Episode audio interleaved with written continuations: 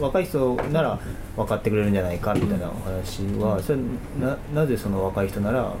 分かってくれるっ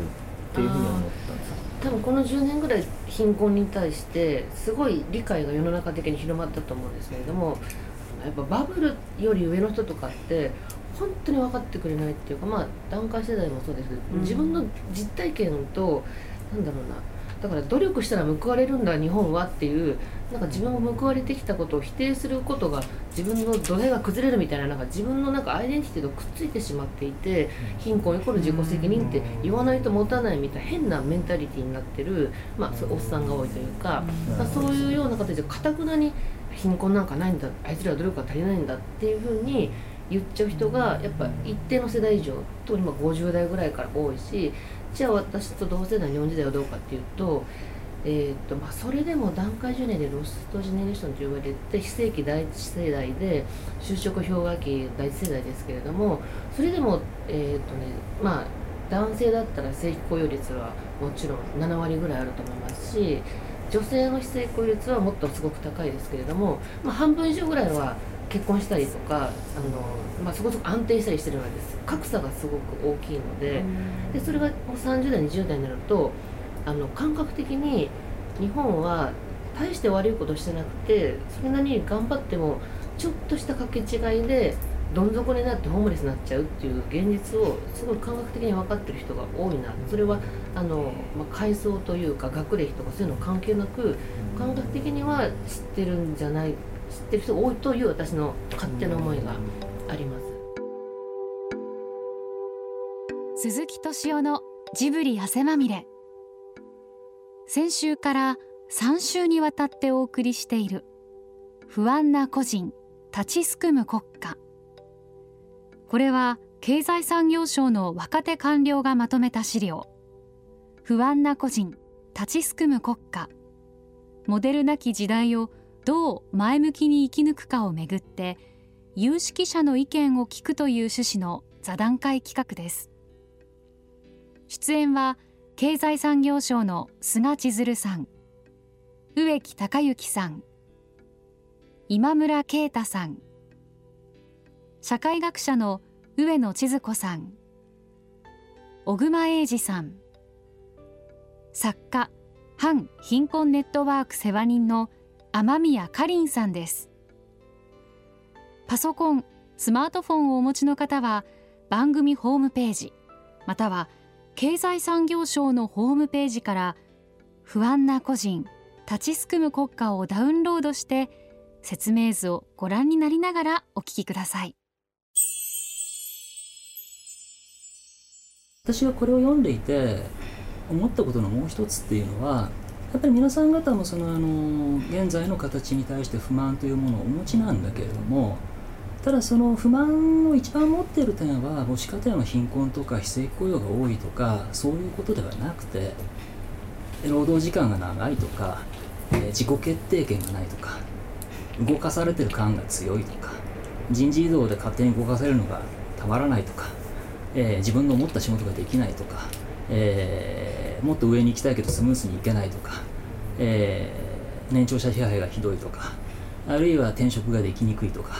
えーで定年になるに勤めても地域に足場がなくなっている状態になっているとかね。やっぱりこれも日本の大卒のえーこれは日本のって言ってしまって私はいいと思いますけれども日本の場合の大卒の、えー大企業官庁に勤めている人たちの不満ですよ。でそれは決してそんなに、あのそれを不満に思ってるっていうことは不幸の種類が違うだけで決してその貧困な人たちの不満不幸や不満とどっちが大きいか小さいかみたいな話をしてもしょうがないんだけれども、あのただやっぱりみんな被害者意識持っていて貧困があるってことは分かってはいるんだけれどもその人たち以上に自分たちの方が不幸だっていうふうに多分思ってるよねっていうあの それもあの読んでいて感じました。だからあのいやもちろんこの貧困の人たちよりも自分たちはマシなポジションにいるとは思ってると思うけれどもあのでもやっぱりこういう文章を公表してとても苛立った批評が多いのは自分たちが一番の被害者だって言いたい人が多いんだなと思いました。つまり高齢者こそ被害者だとか地方こそ被害者だとか、えーいや働き世代こそが被害者だとか、子育て世代こそが被害者だとか。被害者ピラミッドの。えーだから あのでもそれをね。それをあのそれがトータルにどういう問題であるかということを問う前に世代間対立と東京と地方の格差という形にみんな修練させてしまうっていうのが私は面白いと思う。不安をいろいろ並べてみたんですそのありそうな。でこれは我々の世代の特にまさにその大企業エリート的な人が、まあ、典型的に持ちやすいものばっかりにならないようにあえて一生懸命散らしたっていう その小細工の産物なんですけどいやこれで面白いと思ったのがそのネットでバズった時にこの政府の視線の先はいつもエリートか弱者っていうのをすごい取り上げてる人がいいらしてちっちゃく書いてるんですよね。でこれあのこう思ってる人が多い要はそのエリートでも弱者でもないけど本当は自分が一番そのかわいそうで視線を注がれるべきだと思ってる人たちっていうのが多いっていうのを結構その反応を見てての驚きで。あそういうもんなんだと思って自分はだから全然勘どころが分かってなかったっていうか。実際に多いかどうかの問題じゃなくて投稿してくる人たちが多いんだと思います。あそういうことえでそういうものをダウンロードして投稿してくる人たちが。あそういうだからもちろん一人で1日100コメントとか書く人いますから。あ そうででやっぱりそれはそれは日本特有の問題っていうよりは普遍的な現象でうん。見捨てられた中産層と呼ばれる要するにうん。白人の中産層が一番見捨てられてるとか、えーあの EU の官僚と移民がつるんでるとか、そういう言い方がとっても多いのはこれは日本特有の現象じゃない。あの私日本がその平均がまだ意味があるというふうにあの国民が思ってるで事実かどうかじゃなくて思思っている社会が続いてきたと思うんだけどそれはまあアメリカと比べればすごくはっきりするわけでアメリカってもう平均ほとんど何の意味もない社会ですからね。だからまあそういう意味で言うとだけどこうやってこうデータを改めて出出されてみるとその雨宮さんみたいな人がまあいるわけであの世代も平均というものは成り立たなくなってるからもともと考えてみたら日本学歴間格差のものすごく大きな社会なんですよねあの中中高大で。で今以上にもっと昔多かったわけだし。であの私今回ちょっと年齢見てつくづく思ったのがねあこの人たち均等法も知らない世代なんだって。ね。均等法の後に生まれた人たちなんだってのを思ったんだけど。で日本のその生活保障っていうのは基本はあの家族と企業に依存してきたわけですから家族という企業からはみ出したらもう本当にもうあの排除されてしまうんだけどその中で企業の中であってすら昔からあの二重労働市場っていうのがあってねで企業間格差はこれもものすごく大きかったわけですよね。昨日今日の話じゃなくてむしろ一見それがあの、えーみんな中産階級だと思い込んだ一時期があってその一時期がまああれはなんかもうあのな何だったんだあれは幻想だったのかみたいな形でもう一遍格差があらわになってきたと思うんだけどそのどっち側でも問題にされなかったのはもう一つジェンダー格差なんですよね。でジェンダー格差は家族の中にいる間はなんとかなるけども家族から一旦はみ出すと単にアウトになるっていうのが母子家庭ですからね。あの人口政策どうするのかっていうこともそうだし例えば福祉をあのもう世帯単位があのもう、えー機能麻痺を起こしてなら個人単位世帯単位にするか個人単位にするかっていう問題とかそれから日本の雇用のあのこの観光をどういう形であの維持していくのか変革していくのかとかあのそれから国民負担率どうするのかとかそれから格差対策でいうともうあの競争の自由化と格差をそそのままもうあの認めていく方向にネオリベ型の政策やっていくのかそれともあの再分配政策もやっていくのかっていうような割と骨骨太の議論がですねいろんな人たちの間で積み重ねられてきていることが反映されてる痕跡があんまりないんです。でもそれは社会保障の知識が平均以上にある人たちではなかったのだから最初いや社会保障じゃなくてやっぱだけど家族と企業というやっぱ基本の木ですよ。社会保障は今のところ補完型だから家族福祉企業福祉の外側にあるもんですからね。ですからその家族と企業のながと変わっている時にそれをどんなふうに組み替えるかっていうあの割とその骨太の政策の分岐点つまり選択肢があってどっち選ぶかっていうふうな議論があの蓄積があるのが反映されてる感じがしなかった。でトピックがそういう点では割割とそのあのメセンセーショナリズムっていうかメメディアジャジャーナリズムに割と影響されてるっていう感じがします。日本の社会っていうのは私の見たところ基本的には3つのぐらいのパートでできていてまあ生き方と言ってもいいんですけどまあ1はこれは大学出てで大企業か官庁に入って分かりやすく言えば厚生年金もらう人たちです、はい、でこっちに、えーもう一ついて、まあ、これを暫定的に2って形にするとこれは2号保険者です、なるほど、えーあの自営業農業、えーを中心とした人たち。というふうに言うんですがただ日本の社会の場合には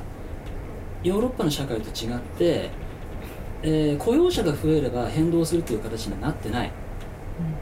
あの例えば1960年代に雇用者がどんどん増えていくから社会党の投票が増えるんじゃないかみたいなことを予測が立てられたことがあるけれど全然そうならなかった。あの大体政治学やその他の分析を総合して言うとこっちの方っていうのは職業は問わず地元から離れない人たち、ね、で地元から離れないで大体地元の中学地元の高校に行ってで農業か自営業か地場産業かたまたま進出してる工業工場か建設業か公共事業かなんか知らないけどとにかく職業は二次産業になろうが三次産業になろうが同じでここでいて自治会と町内会と後援会で割と選挙を動かす人たちがこれです。あのこれはでも東京でも多数派だし、ええ、多数派とは言わない。あの大体そうですね。自民党の固定票になるような人たちですよ。で大体私の見るところ今これ日本の人口の3割ぐらいいます。それを数字で出すのは難しいんです。なぜかというと一号被保険者って形だけでは出ないので、あとこっちは高等教育に進む段階で地元に足を失います、だから地域コミュニティにも足がないし故郷から離れてしまうことも多いしあのーまあ要するに官庁か働き場所にしか足場がなくて、まあ、まさに定年になったらやることがなくなる人たちですねでこっちはお金は比較的入ってるんだけれども政治力がない。選挙に全く反映されない人たちどっちかっていうと。ただもちろん経団連とか、えーあるいは労働組合とか正社員の労働組合とかそういう形を通じて政治的意見は反映されるけど個々人の投票行動っていうのはうん全く組織されてない人たちですよでも大体この2つで成り立ってたんですよね。大体この2つで成り立っててまあこっちは要するにあのここは日本特有なんだけど他のヨーロッパ社会ではないなんだけど、まあ、一括新卒一括採用されてジョブで転職するって形にはならない、えーだから例えばその会計の専門家だから、えー会計の専門家として A 社 B 社 C 社みたいな形で渡り歩く形には全くならなくて企業内労働市場でしか動かない人たちですから。で大体日本の政策のあのお金の再配分の仕方っていうのは再配分の量よりむしろ再配分の仕方の方が問題で大体組織単位で回すんです。自治体で回すとか組合で回すとか、えーまあ分かりやすくあの年金も職域保険と地域保険だから個人単位ではないのであの、まあ、その形で回してきてお互いに、まあ、こっちは出世はしないしお金はそんなに年収入らないけどその代わりにいろんな保護やりお金が回ってくるとでもちろん地域に足場があるから別に定年があるわけじゃないし地域活動をやってるし、えー家族に囲まれて生きていくという形だしこっちはお金があって力はあるけどでも上に行けないとか年長者が支配してるとかいう不満はすごく転職もできないとかいう不満はものすごく多くて、えーで定年になったら何もありませんっていうそういう世界ですね。で政治家はこっちから来ることが多いですよ。もちろんこっちから来るところもあるけど。あの大体自民党はこっちから引っこ抜いた人材はここで選挙地盤を与えてっていうのが伝統的な形態でしたからで統計上の数字ではですね経済的に統計数字取るともちろん格差は明確にあったわけです。昔から。もちろん男女間格差も明確にあったわけです。ただここで安定してる限りは別に所得が低くてもそんなに大きな問題がなかった。ソーシャルキャピタルがあれば。ただ問題は中間がものすごく増えてきたことでこっちには行けないけどここから浮いちゃったって人です。ロスジェネってそういうことですよね。ロスジェネっていうか正確に言うとロスジェネの中でも非正規は昔から多かったんですよ。うん多か昔から多かったんですが一つは80年代ぐらいは学生アルバイトと主婦のパートだったから、まあこっちかこっちに属していたので、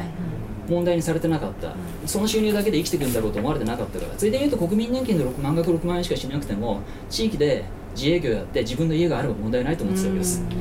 あのこっちは厚生年金はたたくさん出るのは家はローンがあるし、あのむ息子があ後継いでくれるわけじゃないからねっていうことだったわけですよね。だけどここが増えてきたっていうのは要するにここの共同体から例えば高卒で東京なり名古屋に出てきてとかでその後帰る先がないとかあとは60年代に例えばその、えー日雇い労働者で出てきてそのままずっと日雇い続けてきて65歳でもう生活保護に入るしか道がないとかもちろん年金も積み立ててないしとかそういう人が増えてきたわけです。で大体昔はこの比率が小さかったんだけど昔もいましたよ。いましたけどただこの比率がすごく増えてきた。でここは経済力もないし政治力もない。だってここは要するに例えば業界団体を通じてとか町内会を通じて政治的な声を上げるルートもないし収入もないし厚生年金もないし雇用保険もないしっていうこれがすごく増えてきたのが問題なんですよ。だからまあそれを称してこことここを前提にしてたシステムが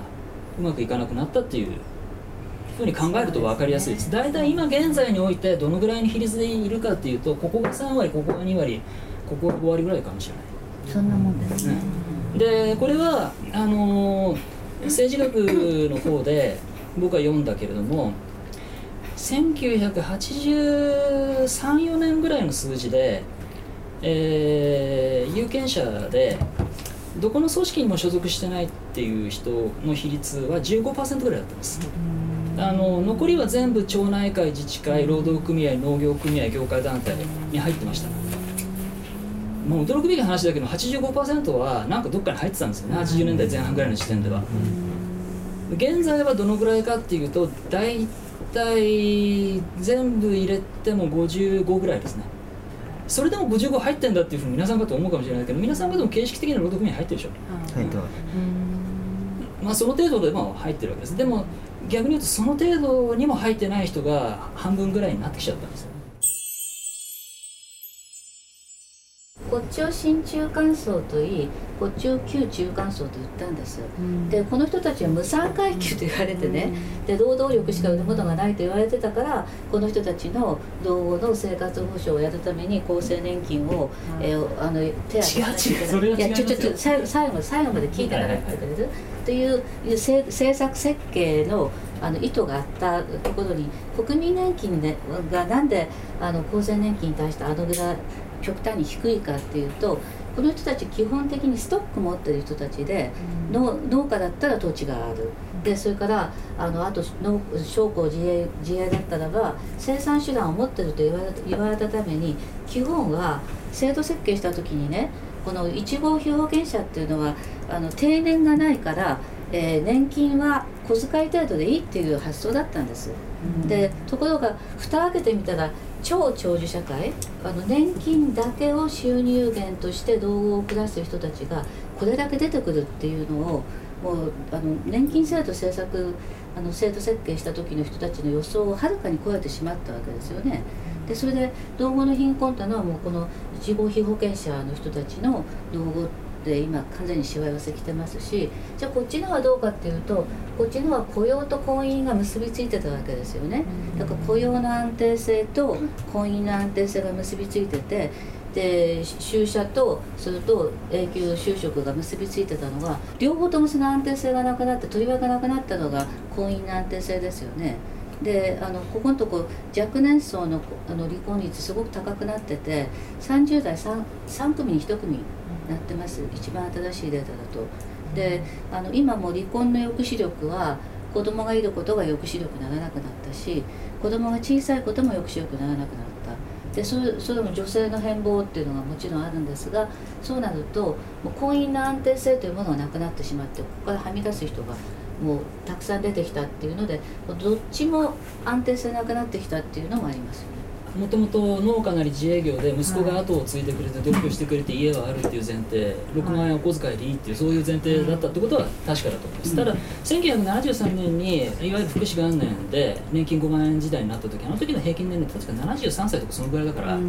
そそれあと10年20年生きるっていうことを想定して作ったものではないっていうのはもうそれもその通りです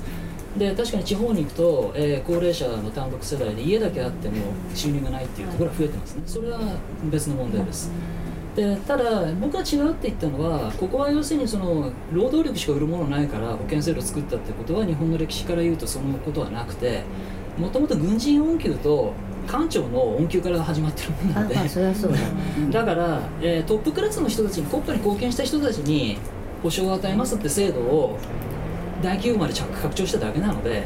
軽度依存性で言えばその通りなんだけど、あの厚生年金のね所得代替率 50%, 50%っていう理屈はそうなんだよ。え定年の後に所得がなくなってきても生活保障してやんなきゃいけないっていう理屈だったんだよえもちろんそれはその通りですよ。ただ非正規の人たちはこっちに入れませんからね。それこそ本当に労働力しか売るような人だってでもでも60年代からそういう人たくさんいましたから実際には。ただまあこっちの方の問題っていうのはまた別のところにあって上野さんおっしゃったように確かにジェンダー的に、えー問題があった。それは要するに正規雇用されると男とか専業主婦という組み合わせでなった時には離婚したら直ちに女性の方が困ってしまうって問題があったんですけどただ2000年前後ぐらいからあんまりその図式が成り立たなくなってきて、えー高収入の男と高収入の女がくっついて両方働き方発するって人たち増えてきましたから、昔はねどちらかというとそのか世帯収入を一定にするって法則があって、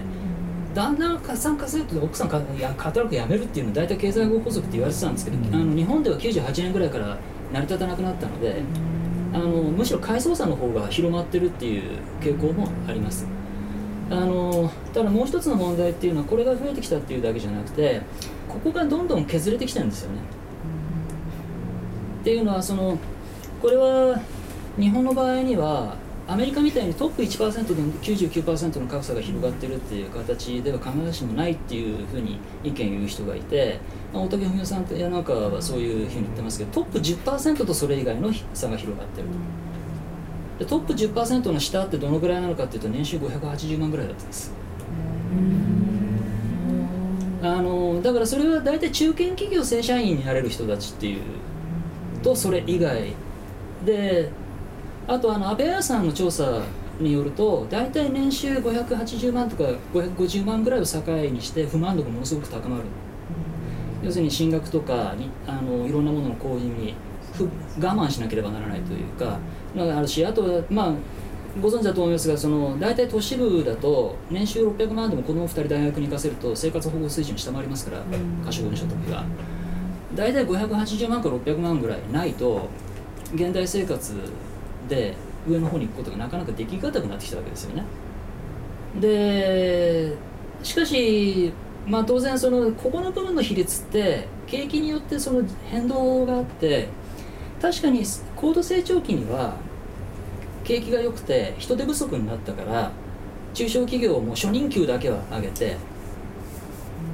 初任給だけは上げた結果大企業に入っても中小企業に入っても初任給段階ではほとんど違いがないという形にしないと人が集められなかったからそれとあと中小企業であっても一応終身雇用を謳い雇用保険をつけますって形で歌ったわけですけれどもただその中小企業が10年超えて生き延びたかっていうとそれは話は別で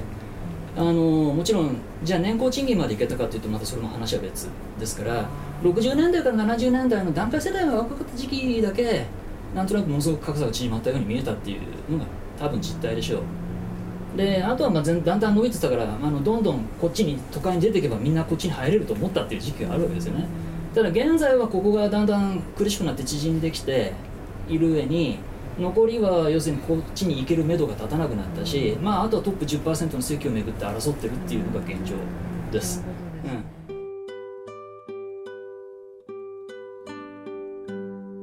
不安な個人立ちすくむ国家いかがだったでしょうか。今回の議題となったレポートが書籍と漫画になってそれぞれ年内に出版される予定です。また11月10日発行予定の熱風11月号でも今回の座談会が詳しく特集されますのでこちらもご覧ください。来週も不安な個人立ちすくむ国家と題してお送りします。お楽しみに。